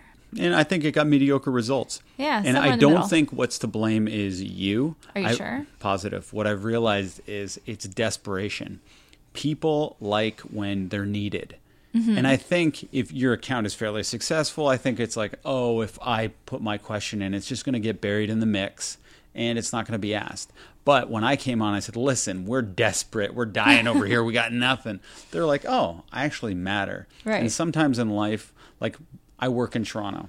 When I'm walking around the streets out there, I feel like a decimal point. But living in Hamilton, I feel like a valued member of the community. And I think that's all people want to feel like is they're important and their contribution matters. Mm-hmm. And that's the way I made people feel that day. I think that's a great description of it. And by the way, Hamilton, everybody is a somebody. I just want to throw that in. I love my city and like I feel like a rock star in Hamilton, Nobody's not somebody here. right? All right, and we have our last question. You guys really are definition of teamwork makes the dream work. Okay, who is this person? Is this Miss Blondie? This is Miss Blondie. Let's give her a shout out right now. One, I love Miss Blondie. I love Miss Blondie, the best question asker there is. Uh, two, what was the question? It was more of a statement. It was a statement. You well, are I like statements. you guys really are the definition of teamwork makes the dream work. Shane, I want to ask you something along that. Do you think that we are the definition of teamwork makes the dream work? Oh, I would have said it myself, but it would have sounded like bragging. But now that someone else has said it, I do think we are, and I do think uh, we fill each other's. No, that sounds bad. we, we are. Um, what was the thing about deficits? We. Each other's deficit. So we we fill each other's deficit. I don't We think fill. compensate.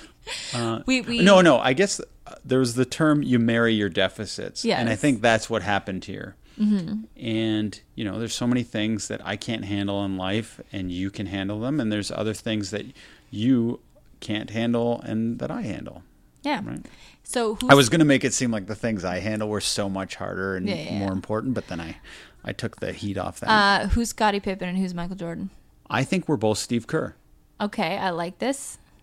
You explain why? Well, just because we're using hard work and determination, and we know we might not have the most natural talents, but we're trying to transcend that. I think that's perfect. I have very few natural talents, and it's just all just trying. Yeah, I'm not some genetic freak. like I didn't lure you into my web with my my good looks. I I That's used my. exactly what you did. I did. yeah. I was hoping you'd say that. All right, is that the last question here? Except for Shane, right now, do you feel like you're on cloud nine, or are you experiencing any lows? I feel like I'm on the precipice of a cloud nine. Certainly, every day when I have my coffee at nine, when the caffeine kicks in, I am like ready to do anything, including beat Michael Jordan one on one. But when the oh, I hate that cr- when the crash after after the Of coffee. Oh, it's wears the worst. off, and then I start feeling that reality of oh, like reality will sink in, and I'll be like. Oh, I'm actually a mere mortal. Look, I was just hoping to ask you, and you say, Yes, I am on cloud nine because I just complimented you. We're about to end the podcast. Lucy's in bed. You know? Let's just keep the personality you had before because this new Alex, I don't know if I can handle her. okay, well, you know, this episode was quite the ride. We laughed. Cried a lot. We definitely cried. I don't know if we did laugh. We might we laughed at the end here, so I'll say we laughed, we cried. We appreciate you. So thank you so much for listening to this, Family, Tree podcast. episode 39.